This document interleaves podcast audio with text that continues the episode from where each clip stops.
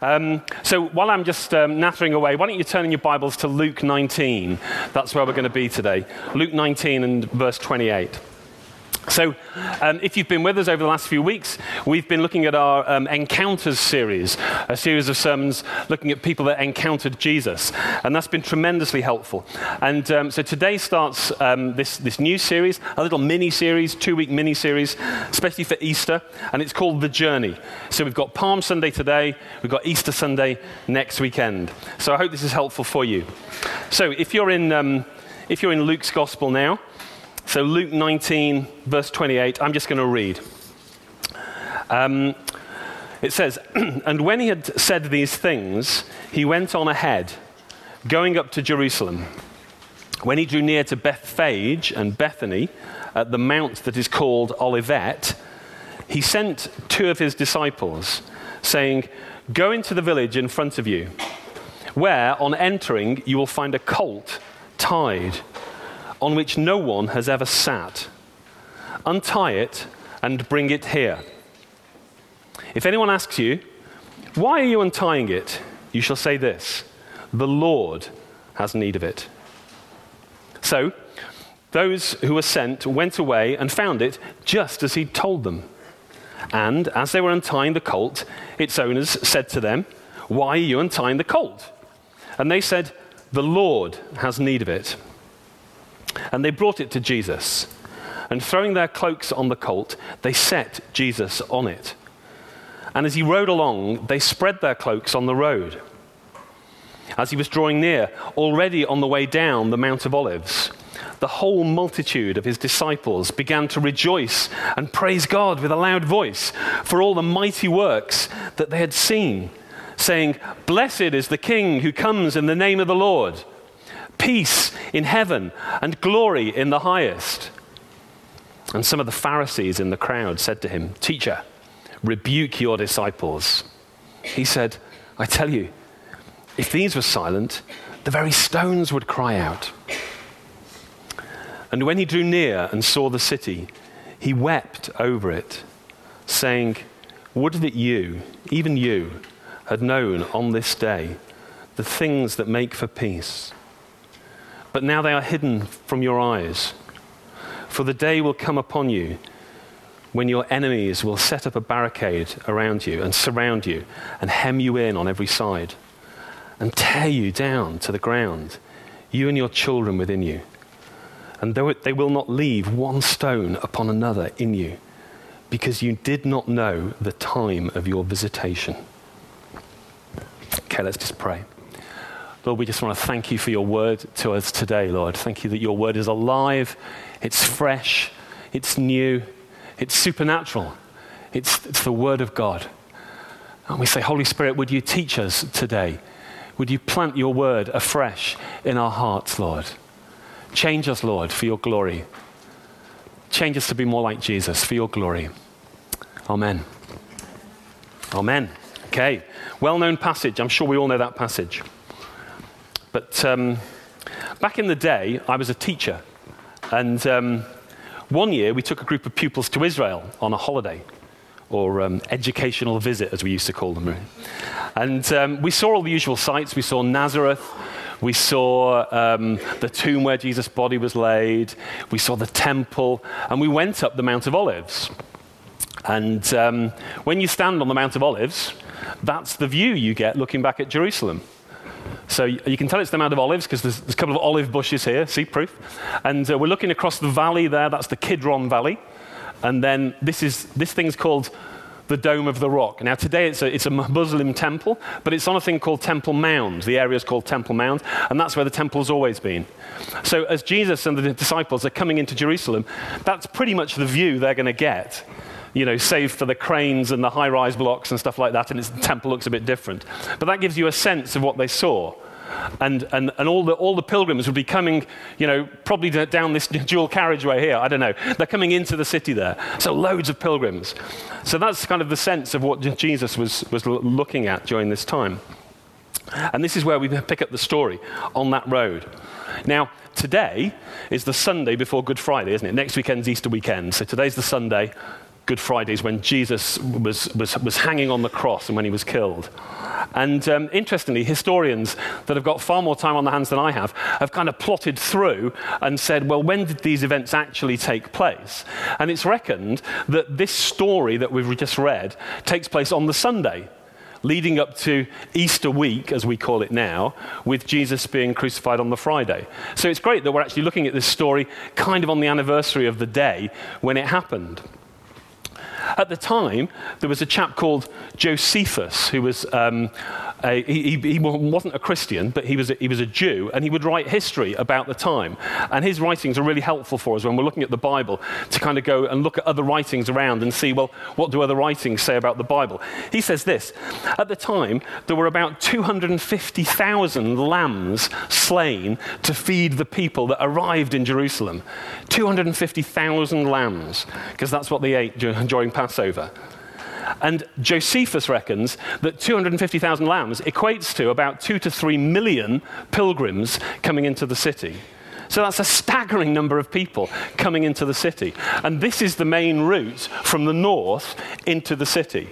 So there'll be people coming in from all directions, but you see there's going to be a lot of people here. The city is teeming, the city's buzzing, everyone's in a jubilant mood. It's a festival, it's kind of a holiday period. Everyone's really excited about Passover coming together. So that's kind of the backdrop for our story today. I wanted to look, as we, as we look at this passage, I wanted to answer three questions if we possibly can. First of all, I wanted to look at why did Jesus come the way he did? If we can just toggle the slide now. Why did Jesus come the way he did? Secondly, why did the crowd respond the way they did? And thirdly, why did Jesus weep the way he did? So, first of all, why did Jesus come the way he did? And as I was looking at the passage, I started to ask questions like why is there such an emphasis on the mechanics of getting hold of the donkey? See, the passage could have said Jesus rode into Jerusalem on a donkey, and that would have been fine. We'd have gone, no problem with that at all. But the, Luke spends quite a lot of time going through, well, you're going to go and get the donkey, it's going to be tied up, there's going to be a colt, um, someone's going to ask you. There's quite a lot of the kind of mechanics of that is, is, is kind of talked about. And if you look at the other gospel accounts, so this story appears in all four gospel accounts, they're all quite similar. They all spend quite a lot of time on that. Why has, has that passage gone into so much detail? Why did they buy the donkey? Why didn't, why didn't they just, well, you know, probably one of them had a donkey. And actually walking into town and going, here's a donkey, I'm just going to untie it and I'm going to walk off with it. And it's theft, isn't it, really? It's donkey theft. It's like carjacking. It's the same. Why would you do that? You know. And then Jesus actually, interestingly, anticipates the questions they're going to get asked. Someone's going to say, hey, you're stealing my donkey. And you're going to go, the Lord has need of it. you know? If someone's stealing my car and they go, hey, I'm going to go, forget it, that's my car. That's not going to wash with me. So I, I just found it a really interesting, interesting question, really. And then the other question is everybody else walked into Jerusalem. What's with Jesus? Why does he got to ride a donkey? So I think this is kind of worth looking at. And, and, and as I looked at it, I think what the gospel writers, Luke and the others, are all saying is they're making a point that these events didn't take Jesus by surprise. He's, he's, he's coming into Jerusalem. They, they, they, they call it the Passion of the Christ. It's where Jesus is going to suffer. It's the Passover festival. We know what's going to happen through this week. And Jesus knew as well. None of this took him by surprise. He's very aware how it's all going to play out. And I think all of that detail about go, get the donkey, this is going to happen, is just demonstrating that, really. You see, in all of this, Jesus' sovereignty is being revealed. Luke is writing to draw our attention to that. He's going, don't miss this. This is Jesus revealing his sovereignty. He's God. That's what Luke's saying. Jesus knew what was going to happen. And Luke's deliberately pointing to the carefully planned choreography of the whole passage and actually the whole week that's going to play out. Jesus isn't thinking on his feet. This isn't spontaneous or accidental, it's divinely planned. It's all deliberate, every detail, it's all intentional. Jesus was knowingly and deliberately and publicly identifying himself and revealing himself to be the long awaited Messiah, the chosen one.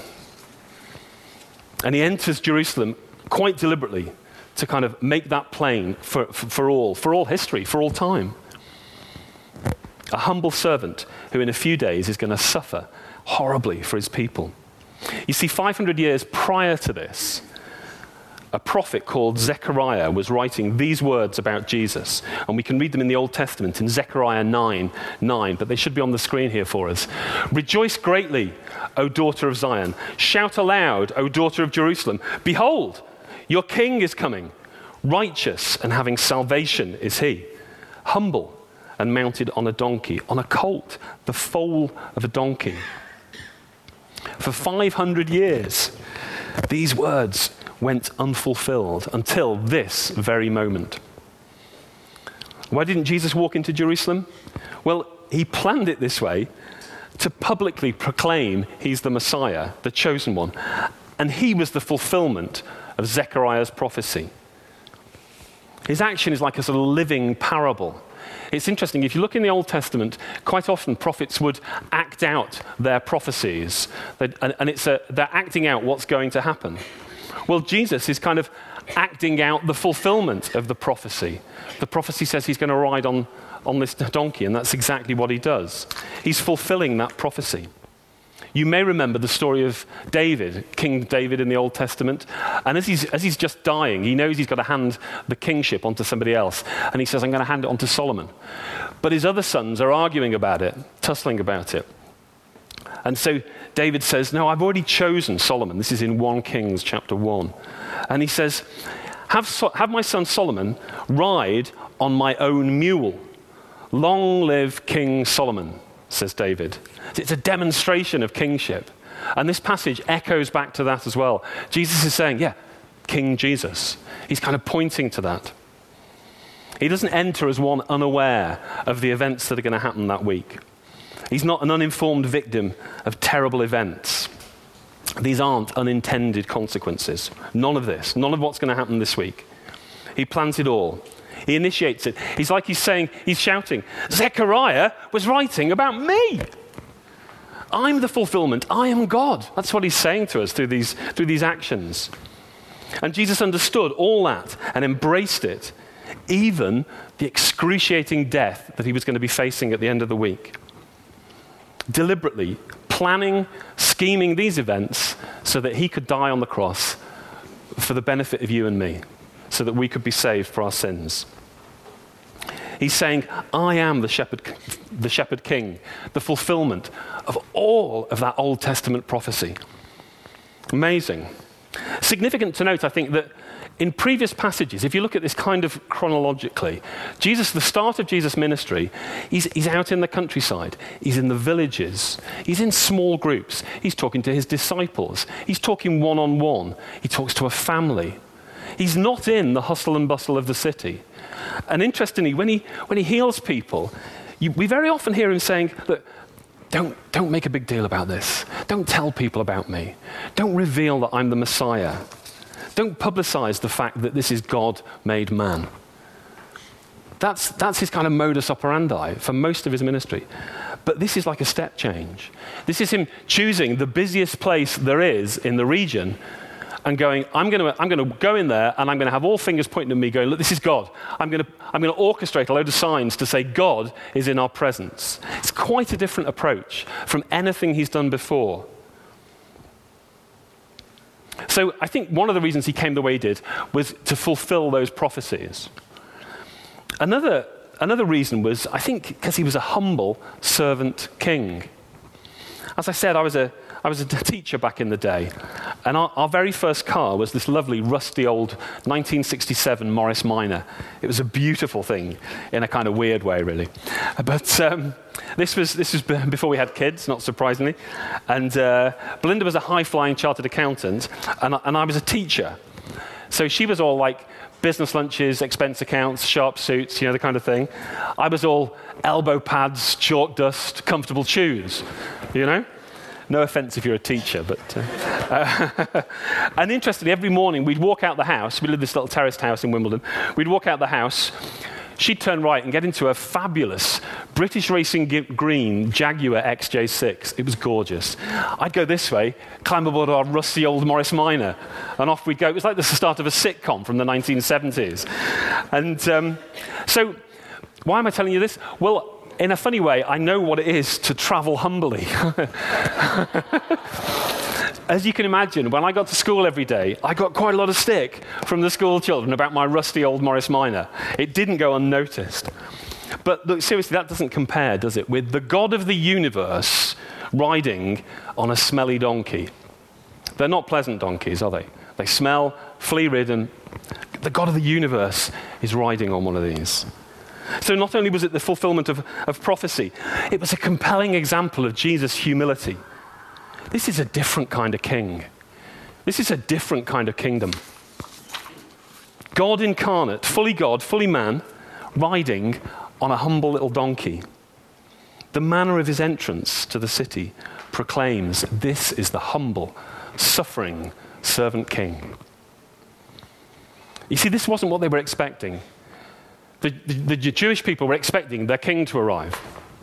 Now, if you say the king's coming to town or the queen's coming to town, I think, you know, gold carriages, state occasion, plumage, you know, everyone's looking in their finery, da, da, da, or if, if you say like influential ruler is putting on some big display, I think North Korea. I think those big military displays.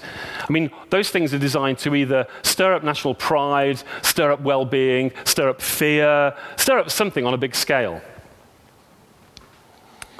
this isn't what you get with Jesus at all, is it, on this occasion? You know, the Jews are used to seeing generals coming back from, from wars with all their spoils of war, their, their, their kind of accoutrements of victory, with their weapons and their gold and their big white horses. What a contrast. What a contrast. Roman glory and Jesus' humility. What kind of a king rides the colt of a donkey? Are you serious? But ask yourself, what happened to the Roman glory? What happened to all of that? It soon disappeared, didn't it? But Jesus established a kingdom that will never end. This is no ordinary man riding a donkey, this is God Himself, unlike any other king that ever lived. So, as well as saying that it's the fulfillment of prophecy, Jesus was making it clear too He's the humble servant king, and His kingdom is like no other. Interestingly, this passage is entitled The Triumphal Entry, and I even left that on the passage that we, that we put up there. Just to be clear, if you're not familiar, Scripture, the Bible, is not the subheadings and the numbers and the chapters and that stuff. That's kind of added by editors later. The Bible, the Word of God, it's just the text. And someone's put in the numbers to help us navigate. Someone's put in the subheadings to help us navigate it. Now, I think if the Queen was to ride through Kingston, you'd call it a triumphal entry. Or, you know, North Korea, that big display of military, what's the name? You might call that a triumphal entry. I'm not sure it's the right word for this passage. This doesn't say triumphal entry to me. It's not a triumphal entry, is it? It's a death march.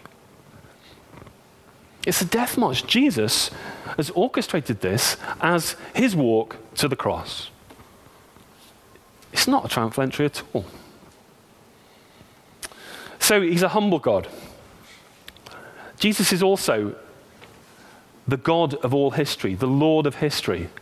We haven't got time for this this morning, but in addition to displaying foreknowledge about the donkey and all that kind of stuff, he displays foreknowledge of the Lord's Supper when they had that Passover meal, Judas's betrayal, Peter's denial, the disciples deserting him, his deliverance to the Gentiles, his scourging, the humiliation, the execution.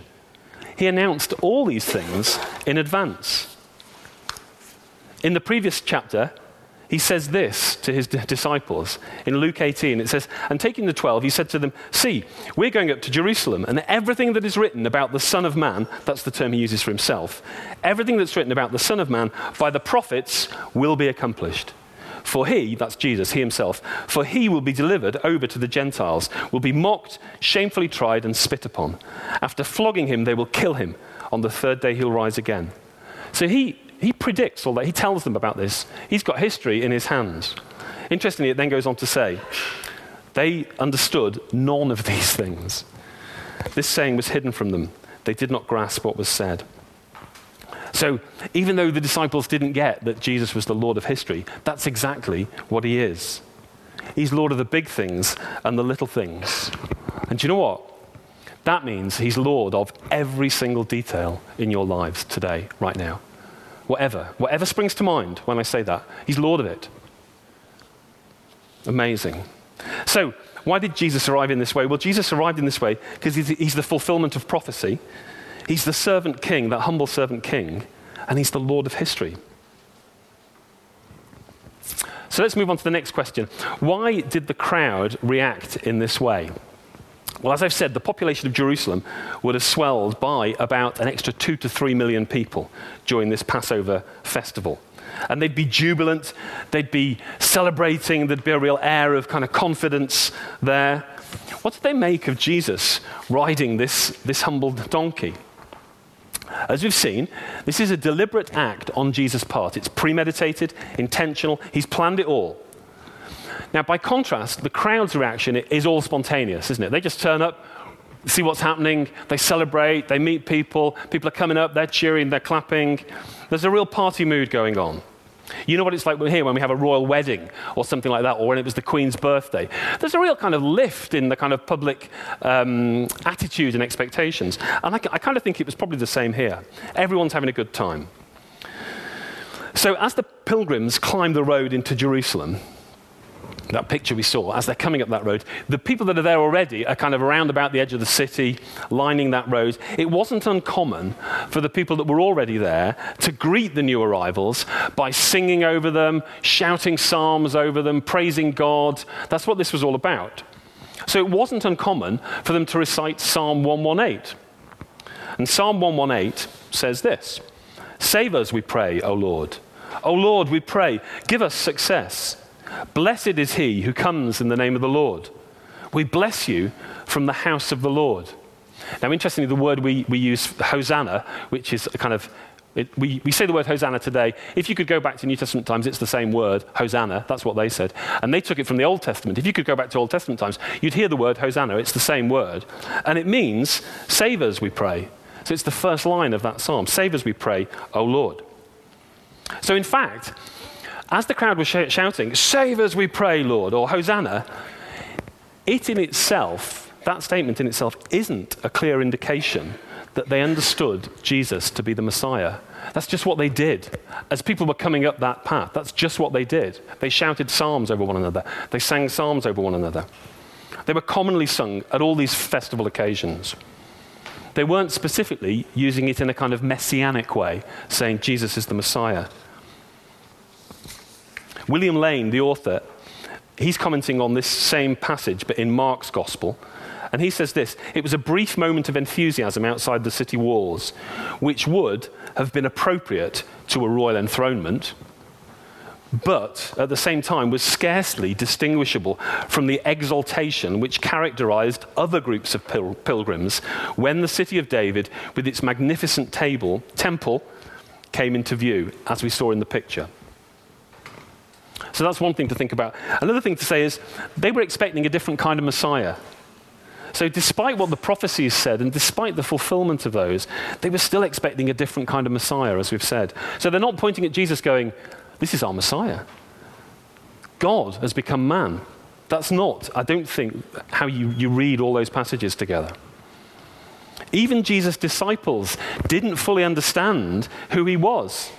Again, if we look at one of the other accounts, the same passage in John's Gospel, it gives the little prophecy from Zechariah about the, the, the donkey. Immediately, John says his disciples did not understand these things at first.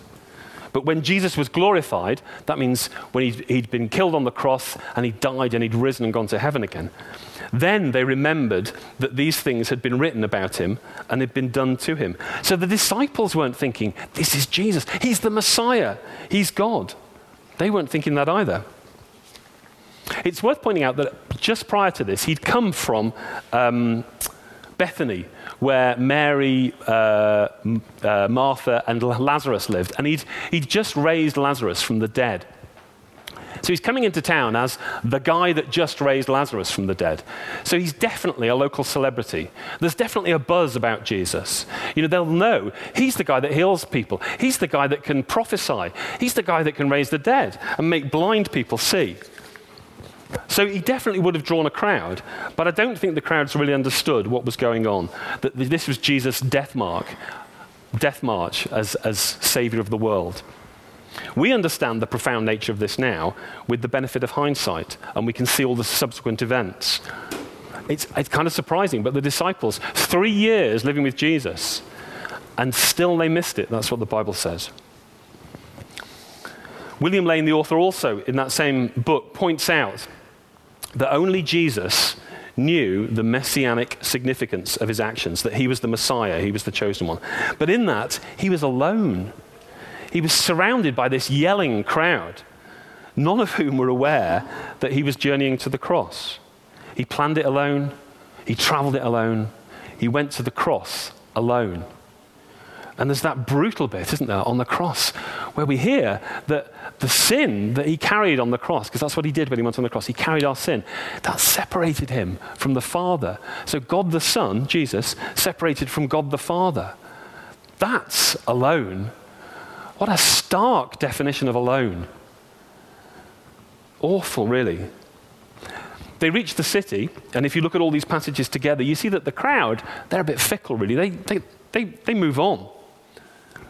They, they're kind of shouting to Jesus now, whoa, whoa, fantastic, you're, Hosanna, save us, Lord. And then something else happens over here, and they, they go over there. Their, their attention's caught. A real contrast with Jesus' patient, deliberate, intentional, faithful way of working, the way he's a faithful Savior to us. The crowd, they come, they shout, they wave, they recite some psalms, then their attention's drawn elsewhere, and off they go. How fickle humans are, hey?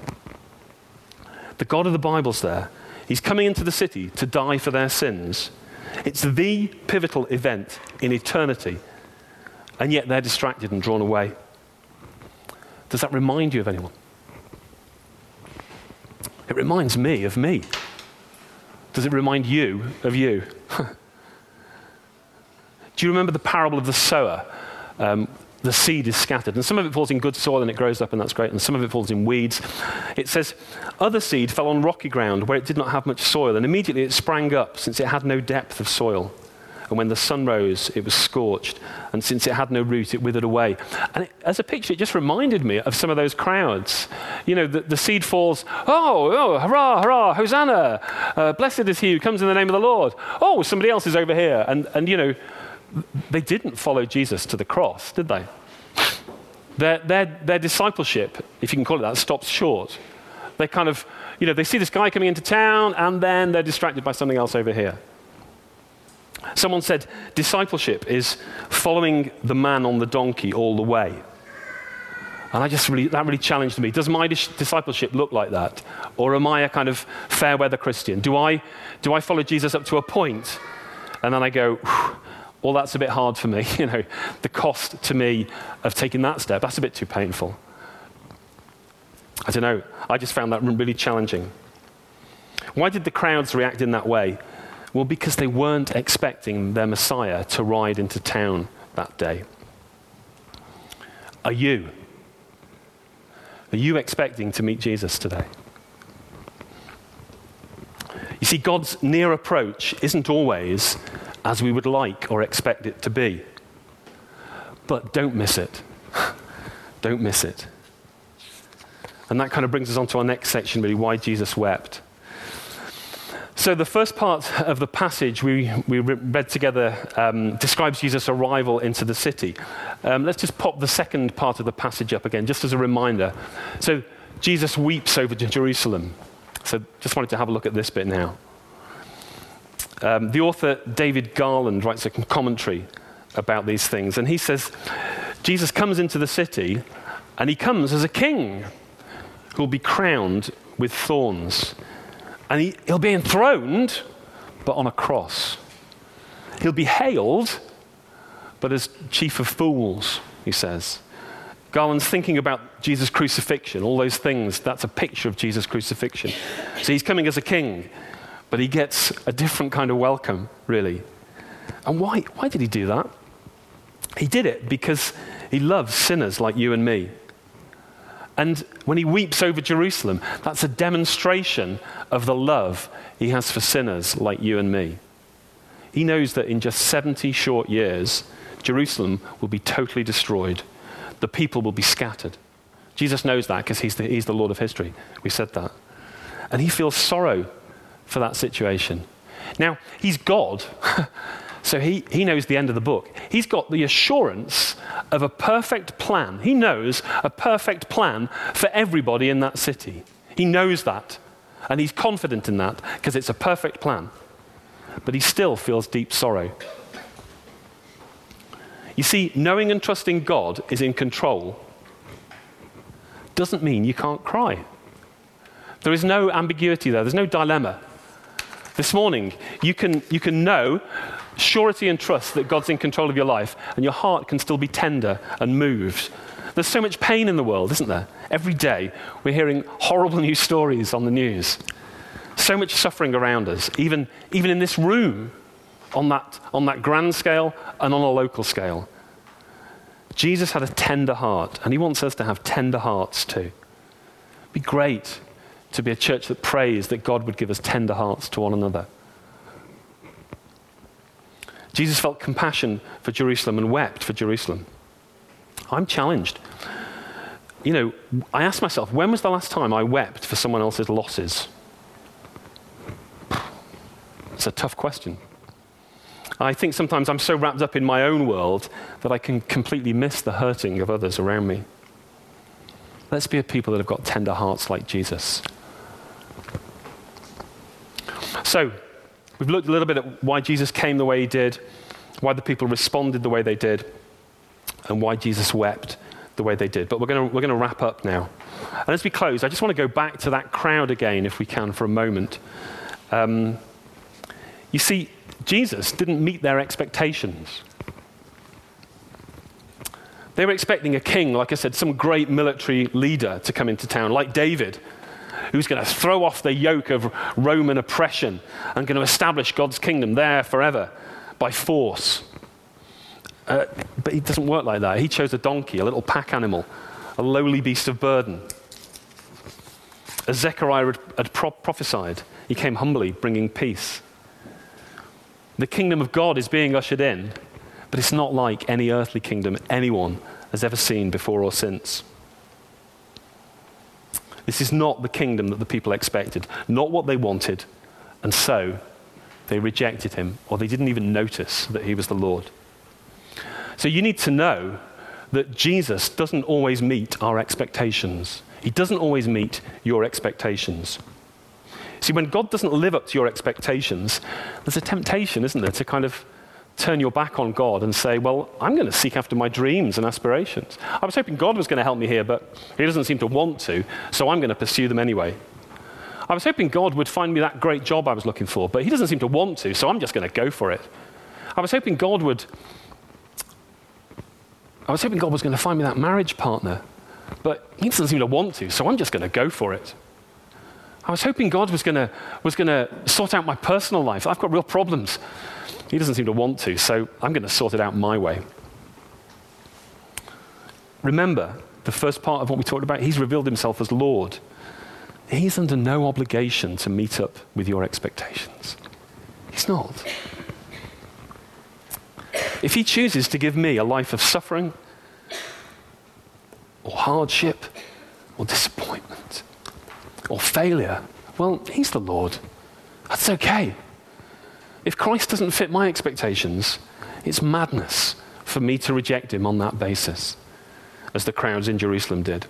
He, he's never promised, look in Scripture, He's never promised anybody a happy life. That's not the deal. That's not the promise. We sang, didn't we? Um, you give and take away. We, you give and take away. My heart will choose to say. Lord, blessed be your name. That's saying in the, in the good times and the bad times. It's from, it's from Job in the Old Testament. You give me stuff, I'm going to say, Praise you, God. You take stuff away, I'm going to say, Praise you, God. That's a declaration of our steadfastness, steadfastness uh, to, to God. So don't be like these people here. You go, Oh, it doesn't meet my expectations, I'm going to look somewhere else. If God doesn't meet your expectations, what do you do? Well, change your expectations. It's that simple, really. It sounds trite. But if you change your expectations to be in line with God's expectations, ah, now you're onto something. Because God's perfect and He knows what's best for you. And if they're His expectations, you better get with the program. We can't hold God to ransom.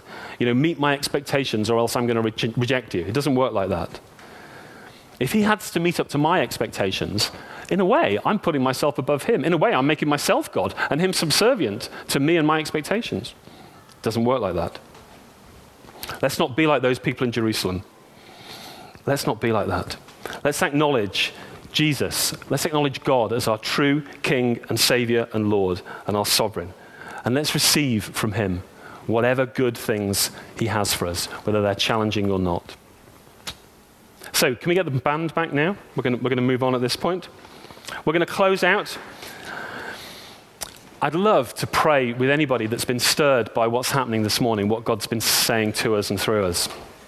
At the end, we're going to have the prayer team praying, and I'm going to be with the prayer team. If anything, if you've arrived this morning with anything on your heart or anything on your mind, and you just want to pray about it, come down the front here, pray with some folks, chat with some folks. It'd be tremendously helpful. If there's anything that's been covered this morning that stirred your heart, I'd love to pray with you about that. I really would. Particularly if you feel like God doesn't meet up to your expectations in some way, I'd love to pray with you. So let me just pray now, and then Jamie's going to lead us, and then we'll worship again. So why don't you stand, please?